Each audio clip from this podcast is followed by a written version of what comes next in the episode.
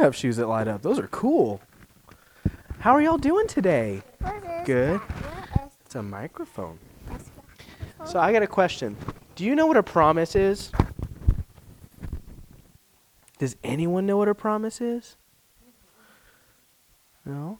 A promise is something that w- when they when someone says that they're going to do something and they say that they're going to do it, right? So like I promise that when this is done, you're going to get a Kinder egg at the end, right? That's a promise. Has someone ever told you something like that and then they didn't do it? Yeah. Can what what happened? Do you remember? No. Do y'all remember? No. I remember one time I was promised by my dad that I was going to go to the arcade in my town if I was good. And uh, I got to go, and it was great. But then I also remember my dad promising me that I was going to get to go to Disney World with him. And he would always tell me that Mickey was still trying to fix his plane and that we couldn't go yet because Mickey was still working on his plane.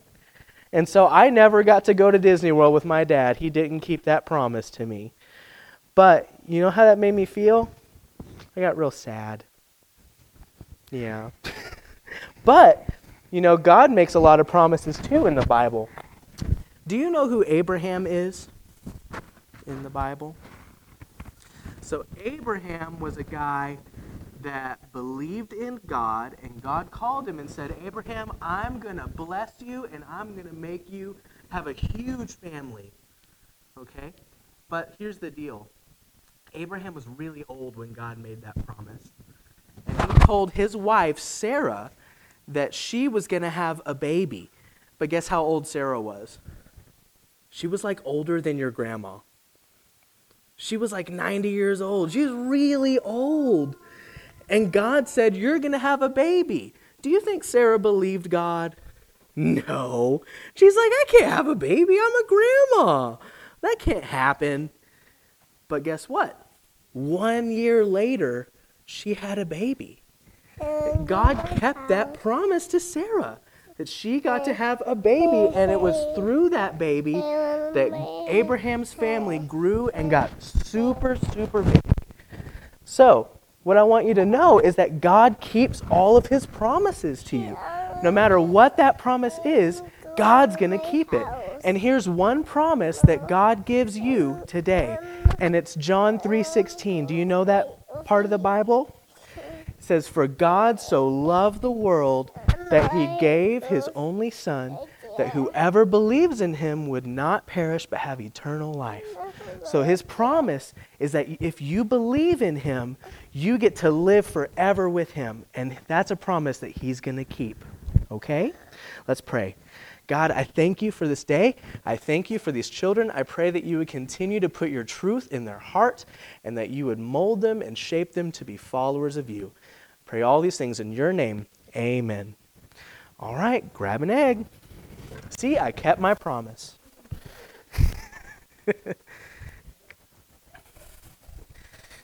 all right.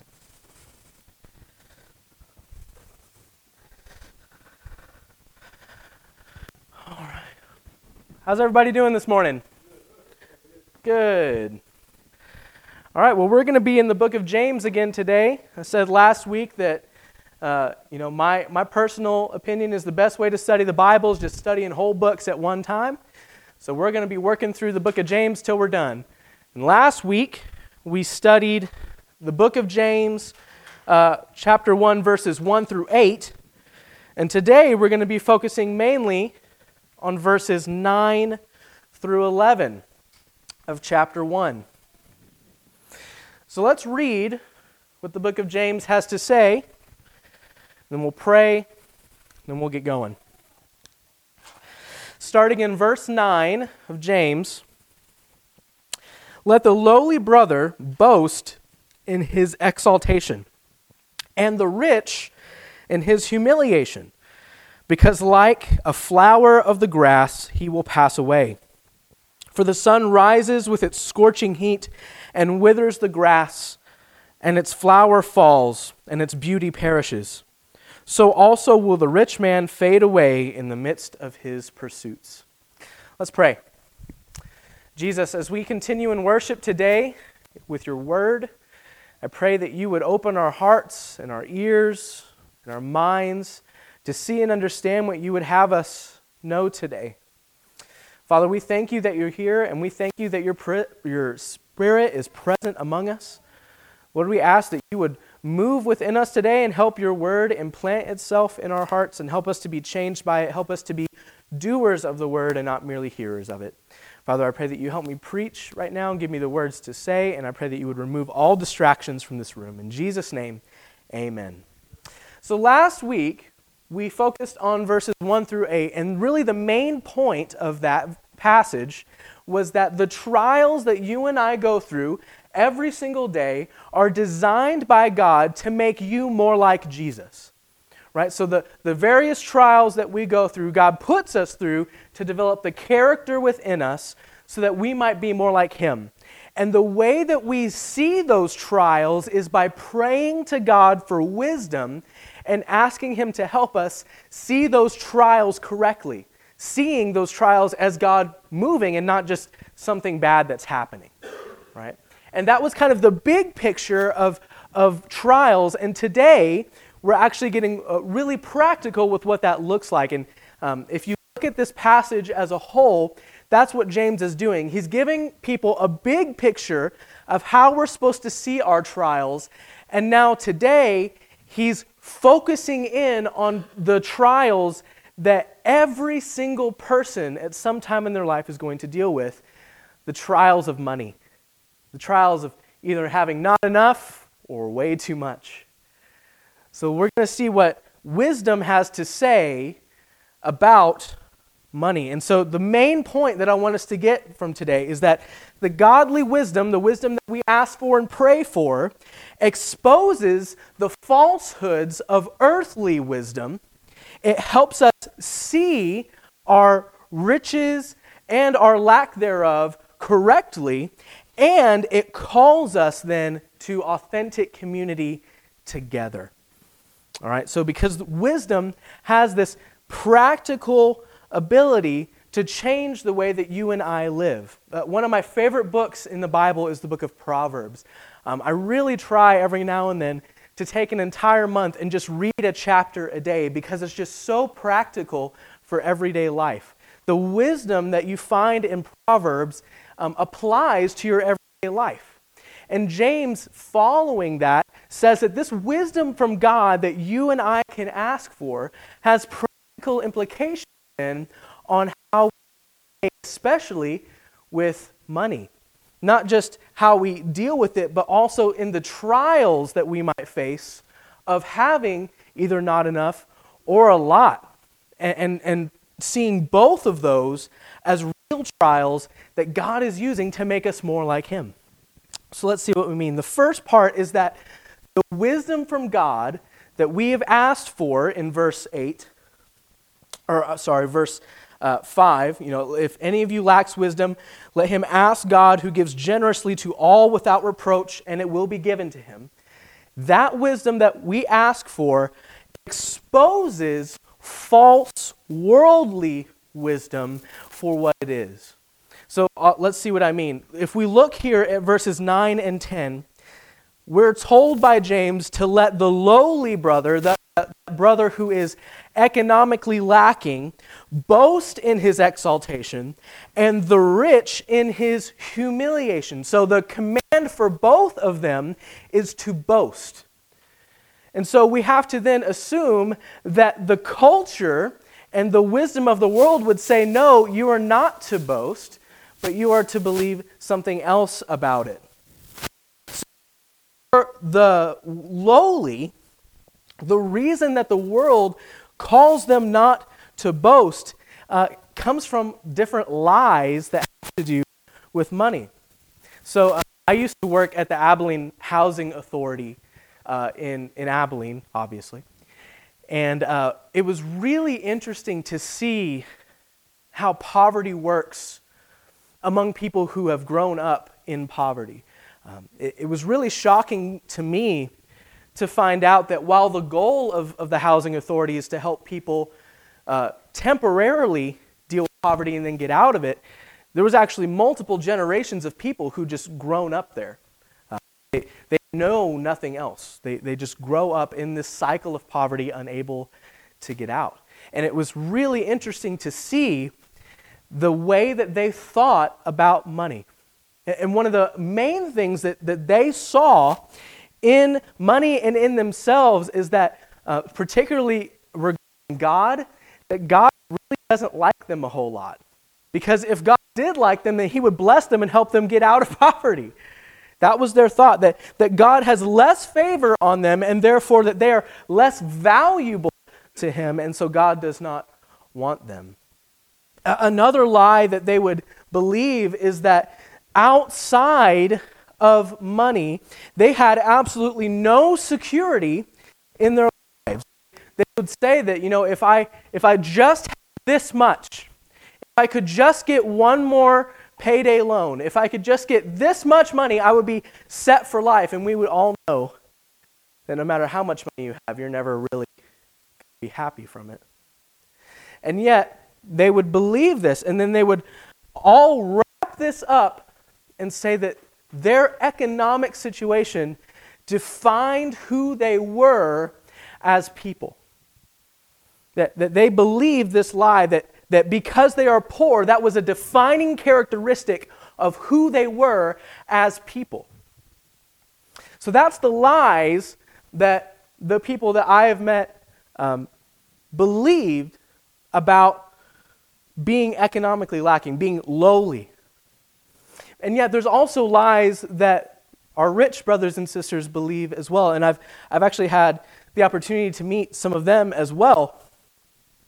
And here's a, a few lies that, that someone from this side might believe that God greatly favors me because I have all of this material blessing right? It's, it's easy to believe that if your life is comfortable, that God is having favor on you, and therefore you have nothing for which you need forgiveness. Because, of course, God wouldn't give me all of these things unless I was doing it the right way. So there's this assumption here that you are good and therefore God is giving you all these things. That their wealth, the second lie, ensures their security, that all of their security in life is wrapped up in the amount of money that's in their bank account. That they know that they're going to be comfortable in life, that no problem that they deal with can't be solved without enough money. They have it, they're able to do it.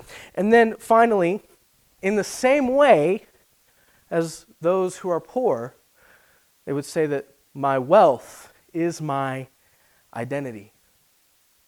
That their, their identity and who they are is wrapped up in the amount of money in their bank account.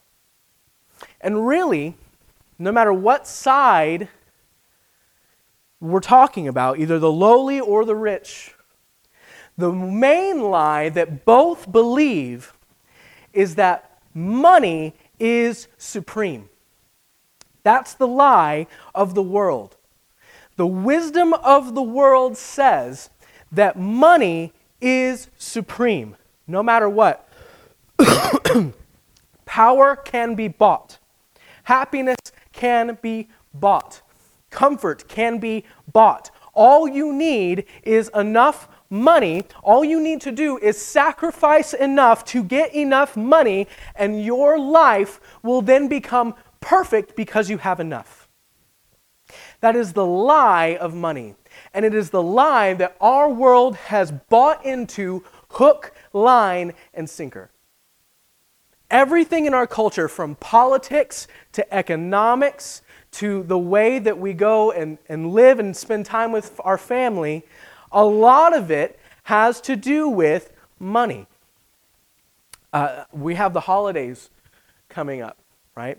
And, and I was talking to some of you earlier and said that, you know, for some reason, we have really been on top of it this year and got all of our Christmas shopping done already.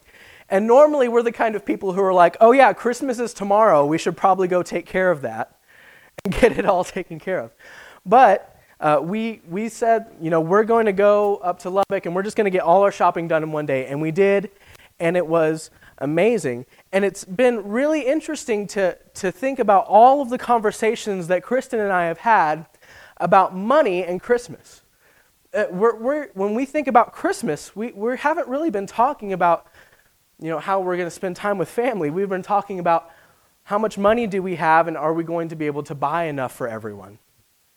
It's even in those small ways that, that, are, that we have bought into this idea that, that money is supposed to be the driving factor in the holidays, right? And so we have bought into this lie that money is supreme and that if we could just get enough of it, that we would have enough, that our life would be then taken care of.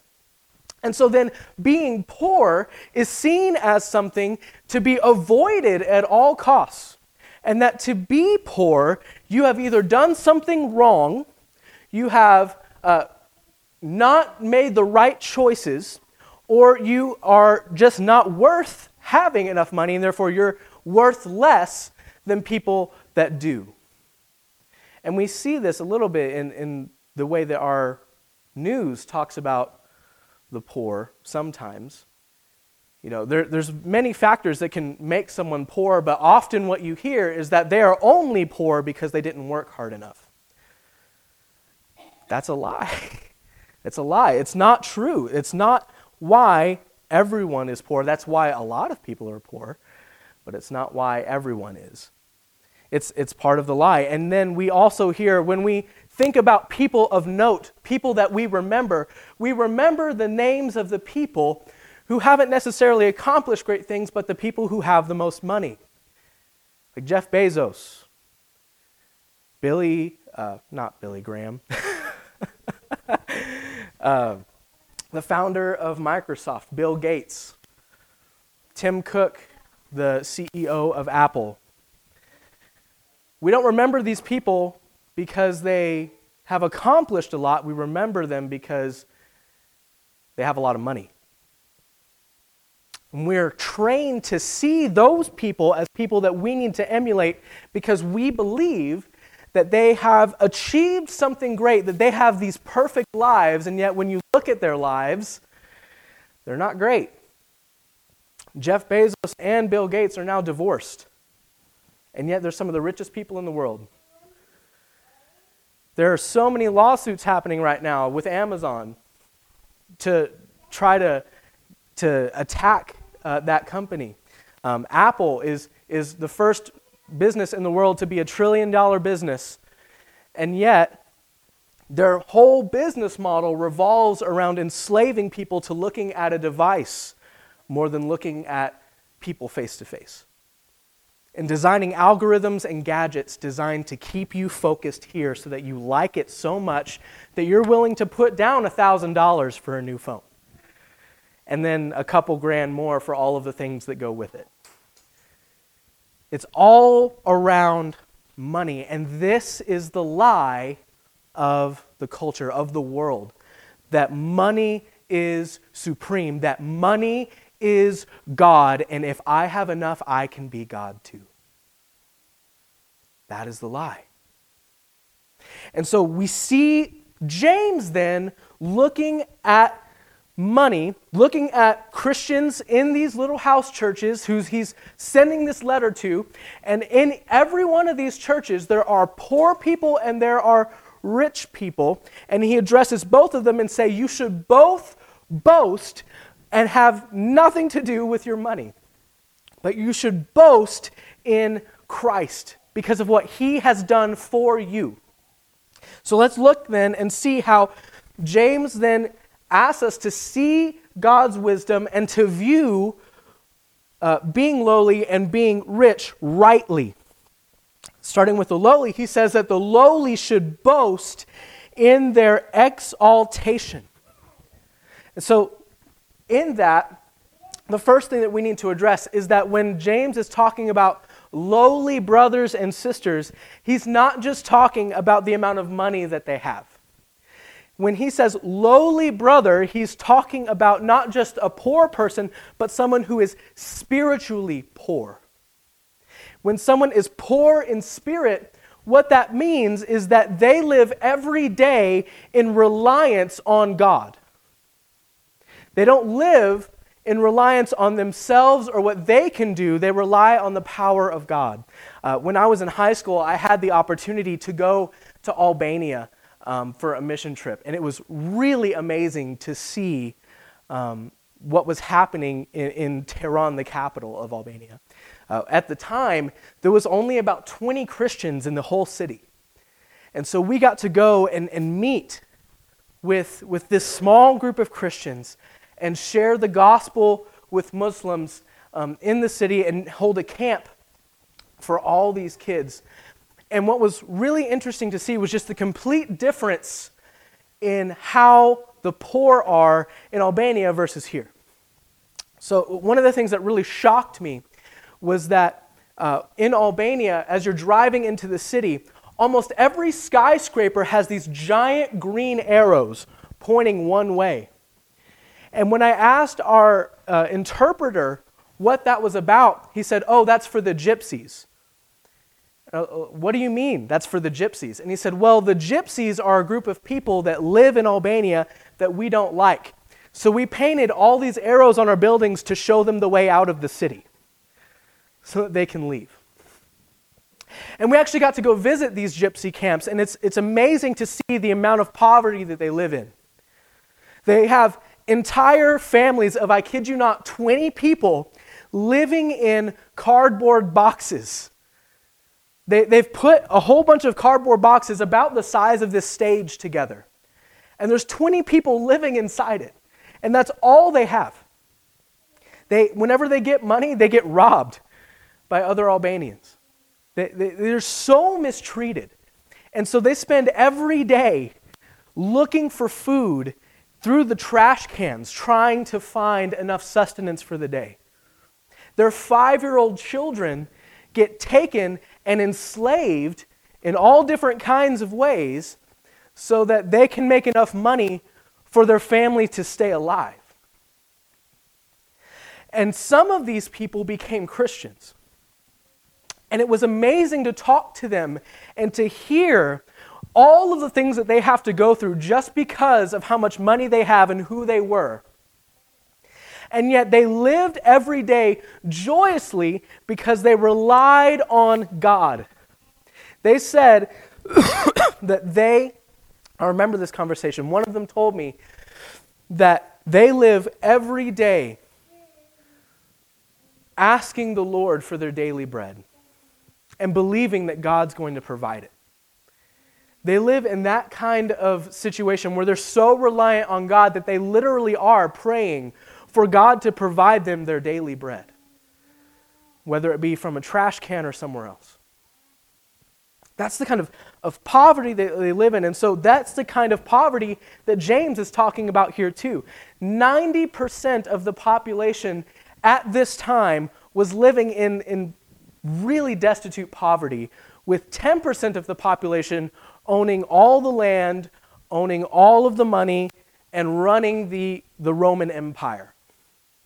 So 90% of the world are living in this really poverty stricken state. And so when he says, let the lowly brother boast in his exaltation, he's saying, let this brother who is so reliant on God for everything in his life to provide for all of his needs, let him boast in the fact that God has exalted him above the place that the world believes they should be.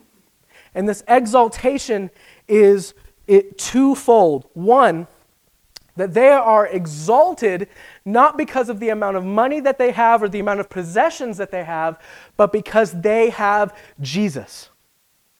See, James has a view of Jesus that I think that we need to understand is that Jesus is worth far more than anything that you and I could ever own. He, having him is the equivalent of becoming the richest person in the world because he owns the cattle on a thousand hills. that he owns everything in the world. And so James understands this and says, because you have Jesus, you are now, regardless of your current situation, a son or daughter of the king. You are royalty, and in fact, God has exalted you already. If you look in the book of Ephesians, uh, I, can, I can show you this. Ephesians 2, chapter 6. This is one of my favorite passages in the Bible, but, but chapter 6 says, or verse 6 says, uh, or really starting in verse 5, even when we were dead in our trespasses, God made us alive together with Christ. By grace you have been saved, and raised us up with him, and seated us with him in the heavenly places in Christ Jesus. So he's saying, now, because you have Jesus, your life has been hidden with him, and you have been seated with Christ in the heavenly places. Uh, Ephesians actually even begins by saying, Blessed be the God and Father of our Lord Jesus Christ, who has blessed us in Christ with every spiritual blessing in the heavenly places. So James has this understanding that even though these people are not living comfortable physical lives, spiritually they are exalted in the heavens with Jesus, seated with him at his throne, and are his children and royalty. And so he says, Poor brother and sister, boast in the fact that you have the Lord Jesus, that he has exalted you far and away above everyone and everything and He has brought you into His family so that even though you are poor now, you will not stay that way. You are a son or daughter of the King. So He calls them to boast, and then this goes on, then they don't only exalt in what Christ has done for them now, but that this lowliness that they live now will pass away. They get to live in this hope that God is going to do something about that, that being seated in the heavenly places spiritually now will become a physical thing later. Uh, Revelation uh, 21 4 says that he will wipe away every tear, that all that is sad will become untrue, to paraphrase. Everything that we go through now that causes us pain, that causes us sadness, God will wipe away and we will be with him forever.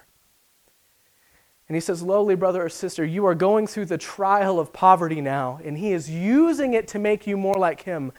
But boast in the fact that you have Jesus, and boast in the fact that it is a light and momentary affliction. You have eternity ahead of you, an eternity of wealth beyond your belief, not simply because you will have everything physically that you need, but because you have Jesus. So he says, Boast in your exaltation. And then to the rich brother or sister in the church, he says, Boast in your humiliation. And right away, we can see the stark difference between the wisdom of the world and the wisdom of God here. The wisdom of the world would say you would never boast in the fact that you just lost all your money. In fact, they would seen as, as something that is impossible to recover from. The, the, one of the most major blows that you could ever receive in life is losing all of your finances. And so we see God's wisdom moving and showing us that, that the rich are to boast in their humiliation. And this humiliation doesn't necessarily mean that, one, that riches are bad. Uh, nowhere does, does Scripture say that.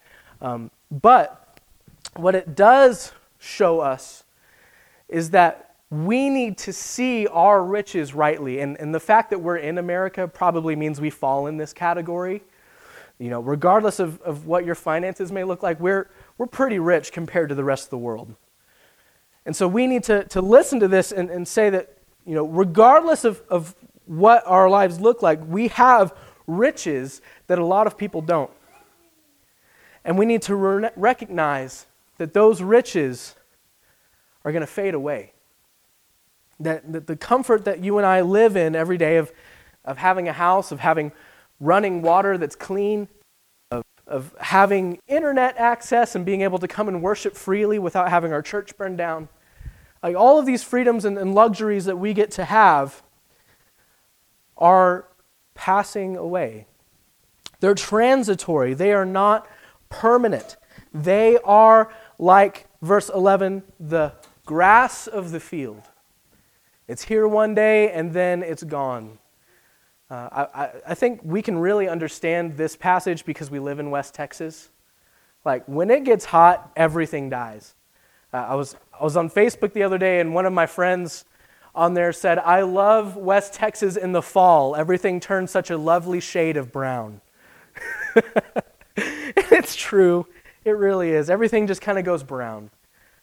Because we live in an area that is really highly, um, it's really hot. The weather can be a bit extreme. Even right now, it's really windy. You know, and all those factors together really make beautiful flowers hard to live outside. So they, they need to have a, a specific environment, and, and West Texas just ain't it. Not till spring. So he says that our riches are such that they're going to pass away. That they, before God, all of our riches have no advantage.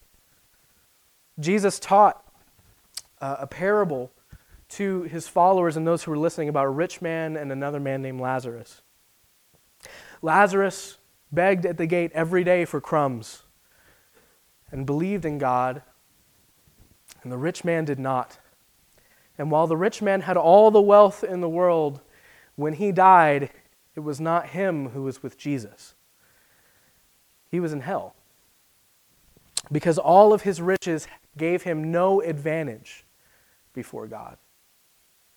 And so he calls the rich brother here to boast in the fact that they have been humiliated, that their arrogance toward their security in life, the fact that they're going to have every one of their needs provided for, is now seen rightly in the fact that none of those things has anything to do with your standing before God.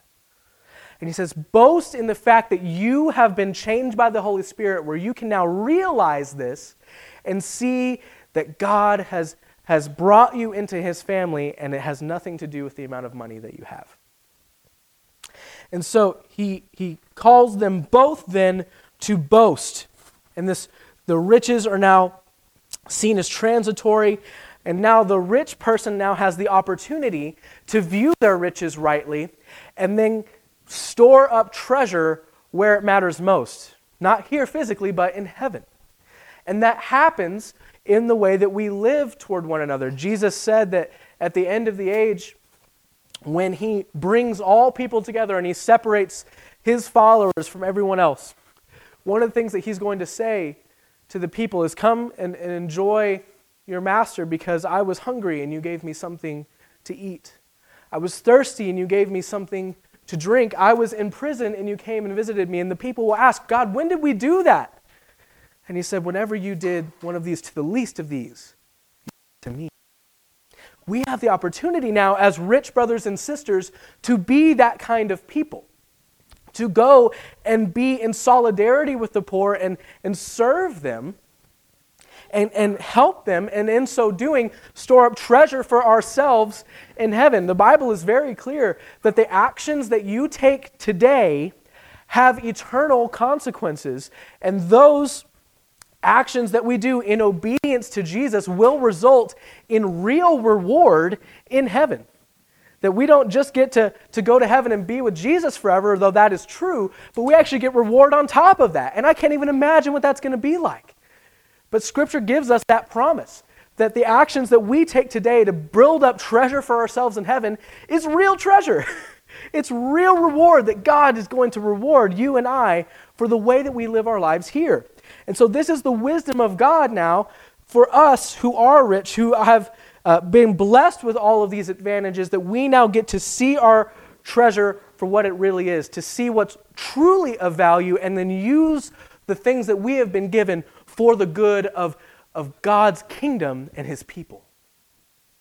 So that then results then in an authentic community in the church. Remember, he's writing to all of these different house churches who've just been scattered by persecution.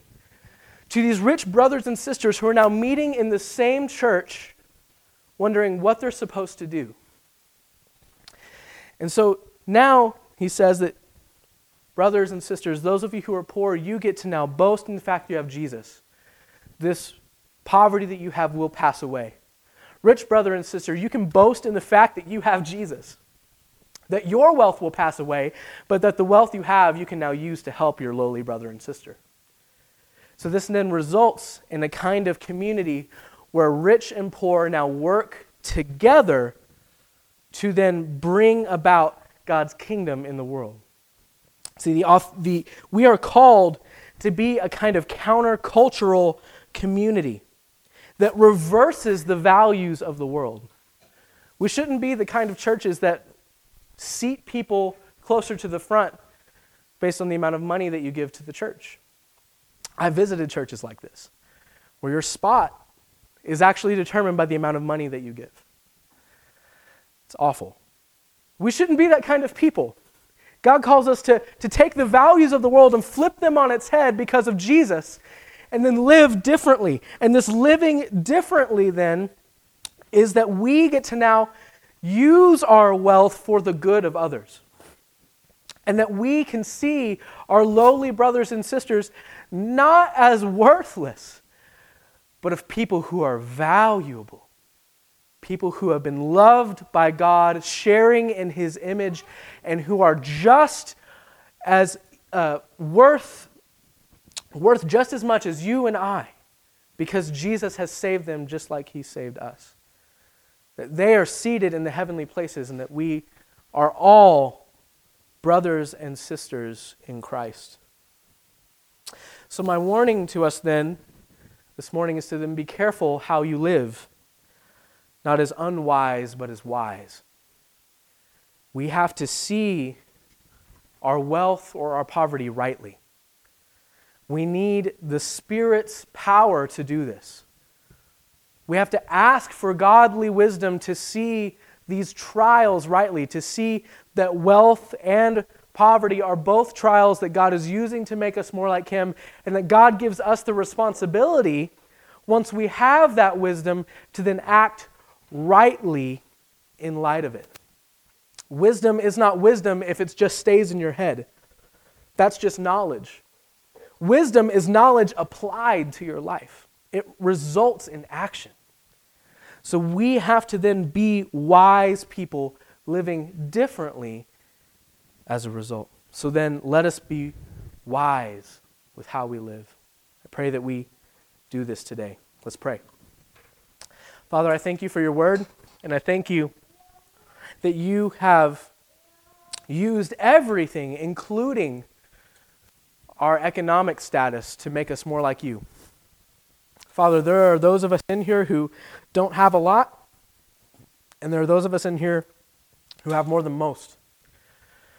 Father, I pray that you give us all wisdom and that you would help us to see our finances rightly, that we would take action and boast in the fact that we have you. And boast in the fact that we have been exalted far and away above where the world thinks we should be and that we are now able to see our riches rightly, not following them or following them and seeing um, them as an idol, but as a useful tool to be used for your kingdom. Father, I pray that this week you would give us opportunities to live into that, to be wise with how we live. I pray all these things in your name. Amen.